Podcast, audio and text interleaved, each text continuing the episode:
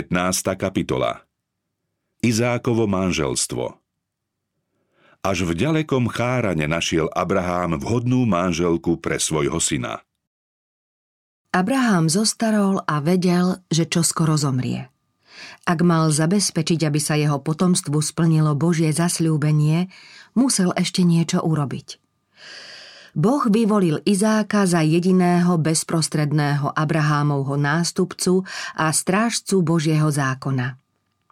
Tento ďalší otec vyvoleného národa bol však dosiaľ slobodný. Keďže Kanaánci slúžili modlám, Boh svojmu ľudu prísne zakázal uzatvárať s nimi manželské zväzky, lebo vedel, že také manželstvá vedú k odpadnutiu od Boha. Patriarcha sa obával, že zhubné vplyvy, ktorým bol jeho syn vystavený, môžu na ňo nepriaznivo pôsobiť.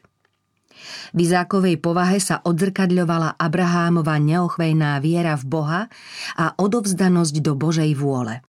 No napriek svojej živej povahe bol mäkký, povoľný a ochotný. Ak by nedostal bohabojnú ženu, hrozilo nebezpečenstvo, že v záujme domáceho pokoja obetuje svoje zásady. Abrahám vedel, že správna voľba ženy pre jeho syna je záležitosť krajne dôležitá.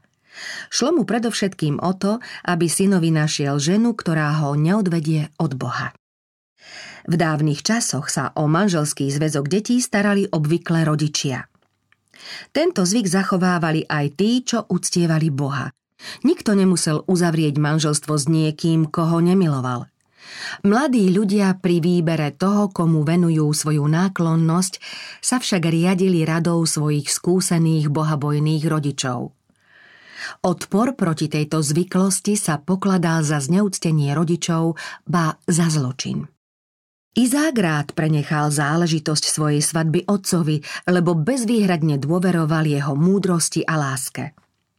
Veril tiež, že jeho voľbu bude usmerňovať sám Boh.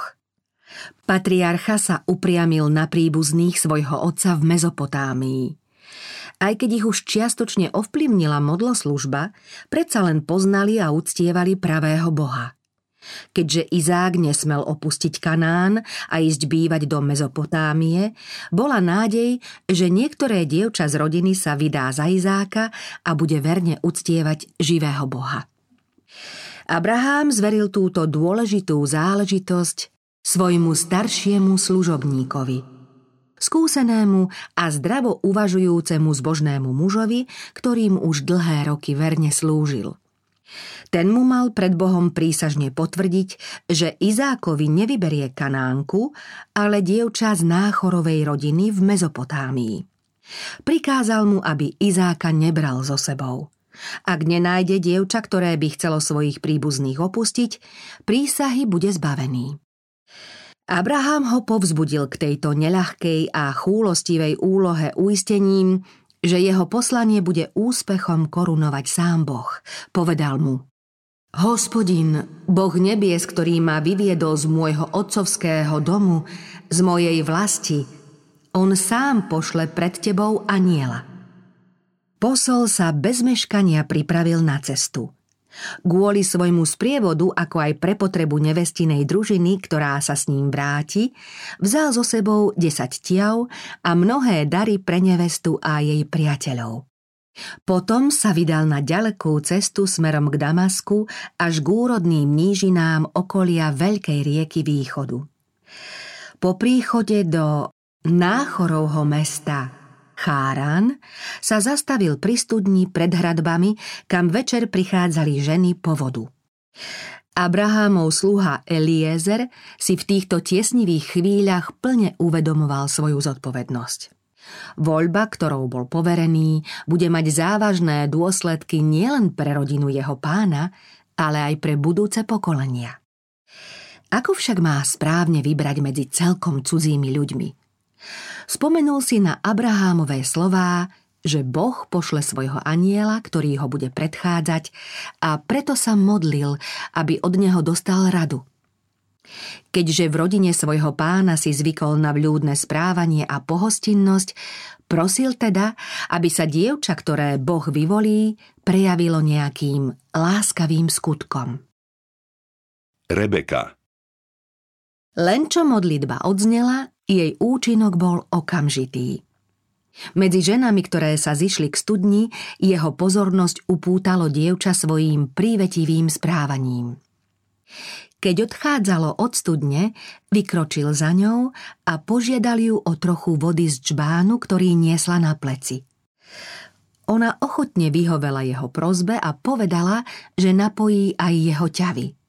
Bývalo zvykom, že takto sa o stáda svojich otcov starali aj kniežacie céry. Dievča bolo na pohľad veľmi krásne.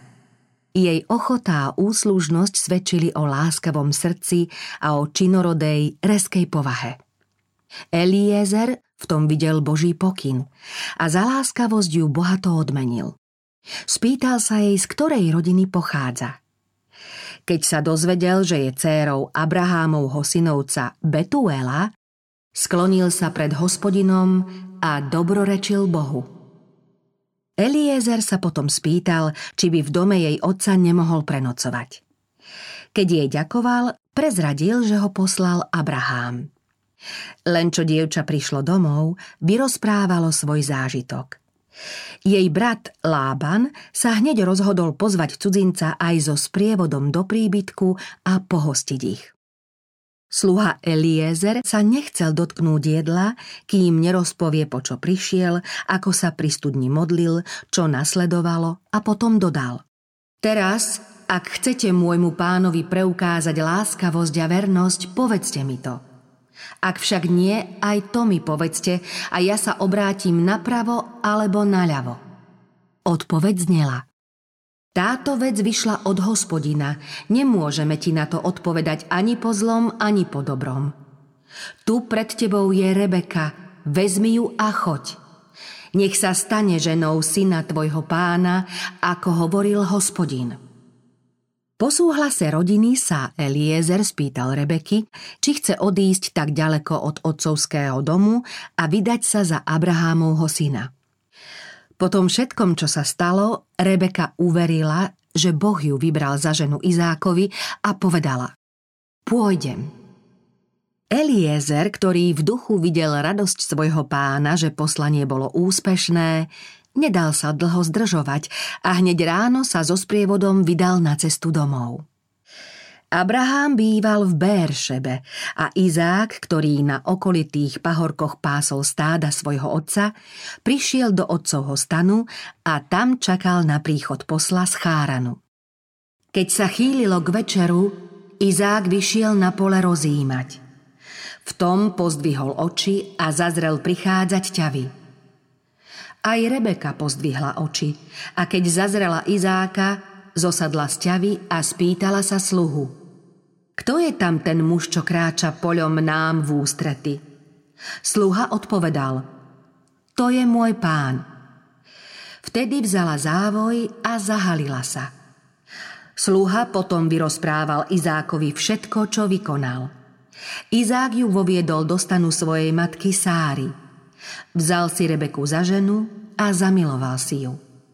A tak Izák našiel útechu po smrti svojej matky. Zodpovednosť rodičov. Abrahám si pozorne všímal následky manželstiev medzi bohabojnými a bezbožnými ľuďmi, a to od čias Kainových až po svoju súčasnosť. Sám znášal následky svojho zväzku z Hagar a videl aj následky manželstva Izmaelovho a Lótovho. Nedostatok viery u Abraháma a Sáry viedol k narodeniu Izmaela, k zmiešaniu semena spravodlivého s bezbožným. Otcov vplyv na tohto syna podrývali nielen tí, čo z matkinej strany uctievali modly, ale aj Izmaelove styky s pohanskými ženami. Hagar a ženy, ktoré vybrala pre Izmaela, žiarlili na Abrahámovu rodinu a patriarcha sa márne snažil tieto pocity v nich potlačiť. Abrahámovo poučenie a príklad zanechali v Izmaelovi určité stopy, no vplyv jeho žien viedol domácnosť k modlárstvu. Odluka od otca a znechutenie vo vlastnom domove, kde pociťoval nedostatok lásky a Božej bázne, dohnali Izmaela k nespútanému životu púšťového lúpežníka. Jeho ruka bude proti všetkým a ruky všetkých budú proti nemu. V starobe oľutoval svoju bezbožnosť a vrátil sa k Bohu svojho otca, no povaha, ktorou dedične poznačil svoje potomstvo, sa už nezmenila. Stal sa praotcom mocného, nespokojného pohanského národa a Izákovým potomkom spôsobil mnoho protivenstva a utrpenia. Aj Lót mal neveriacu sebeckú ženu, ktorá sa ho všemožne snažila odpútať od Abraháma. Lót len kvôli nej zostal v Sodome. V tomto hriešnom meste mu chýbali rady múdreho bohabojného patriarchu. Vplyv jeho ženy a mestskej spoločnosti ho takmer zviedli k odpadnutiu od Boha. Základ viery z mladosti však v paľbe pokušení pretrvával aj napriek tomu, že Lótová svadba a jeho rozhodnutie usídliť sa v Sodome boli len začiatkom celej reťaze udalostí, ktoré v priebehu pokolení priniesli svetu mnoho zla. Bohabojný človek sa nemôže bez nebezpečenstva spájať s niekým, kto sa Boha nebojí. Či idú dvaja spolu, ak sa nedohodli? Šťastie a blaho manželského zväzku závisí od toho, ako sa dvaja ľudia vedia zjednotiť. Medzi veriacím a neveriacím pretrváva veľký rozdiel v zámeroch, vo vkuse a v záľubách. Každý potom slúži inému pánovi, medzi ktorými nie je možná zhoda. Nech by zásady jedného z nich boli akokoľvek čisté a úprimné, vplyv neveriaceho druha bude ho odvracať od Boha.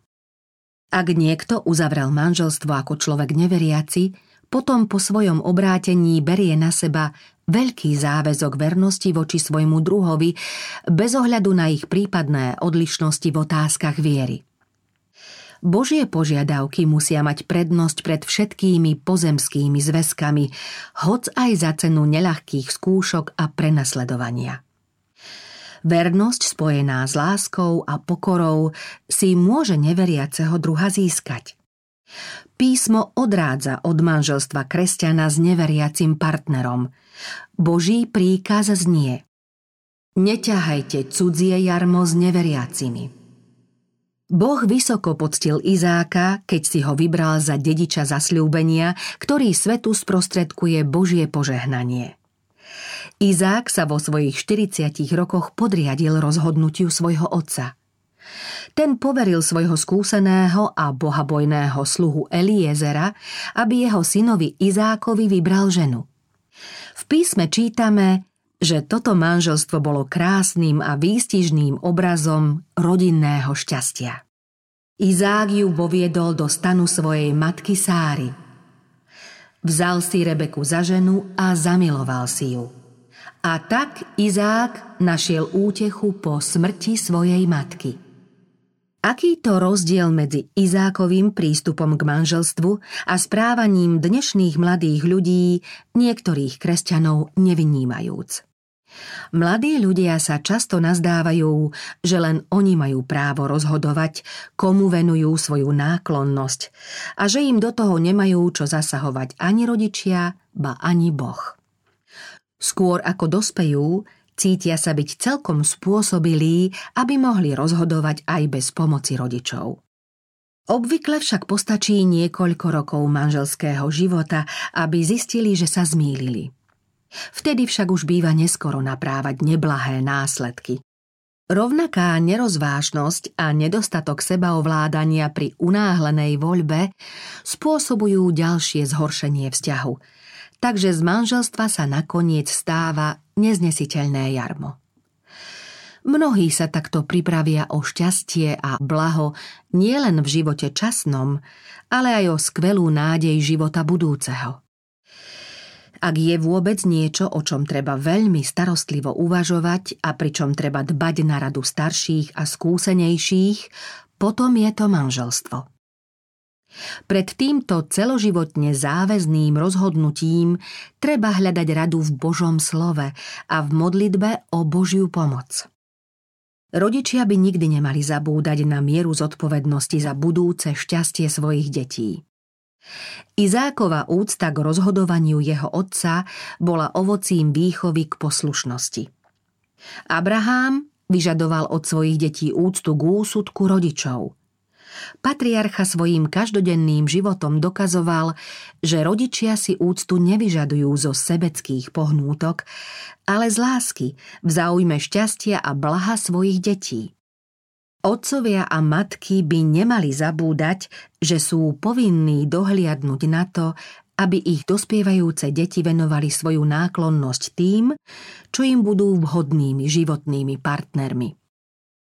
Mali by si uvedomiť, že z Božej milosti sú povinní formovať povahu svojich detí vlastným príkladom a poučením, aby mali na zreteli len pravdu a dobro. Rovnaké povahy sa navzájom priťahujú a vedia sa oceniť. Ak do sŕdc detí a mladých ľudí zasejeme lásku k pravde, k dobru a k čistote, potom budú vyhľadávať ľudí s podobnými vlastnosťami. Rodičia by mali svojou povahou a rodinným životom byť príkladom pôsobenia lásky a milosti nebeského Otca, aby v rodinnom kruhu bolo plno slnečného tepla a jasu. Pre deti to má väčšiu cenu než všetok pozemský majetok. Láska rodinného kruhu ich potom bude stále sprevádzať ako živá spomienka na detstvo v domácnosti s rajským ovzduším pokoja a šťastia. Keďže členovia rodiny nemávajú rovnakú povahu, často je v domácnosti potrebná trpezlivosť a znášanlivosť. Láska a sebaovládanie môžu všetkých zjednotiť. Pravá láska je vzácny a svätý poklad, pretože sa zásadne líši od lásky nielen náhleho vzplanutia, ale v dôsledku životných skúšok aj rovnako krátkeho trvania. Plnenie povinností v rodičovskom dome je pre mladých ľudí najlepšou prípravou na založenie vlastných domácností. Mali by sa teda cvičiť v sebazapieraní a v úprimnej láskavosti, zdvorilosti a v kresťanskej vľúdnosti. Takto si v srdci zachovajú lásku. Muž, ktorý v takej rodine vyrástol a stal sa hlavou vlastnej rodiny, bude vedieť, ako má dbať o šťastie tej, ktorú si vybral za spoločníčku svojho života. Láska sa potom manželstvom nekončí, ale začína.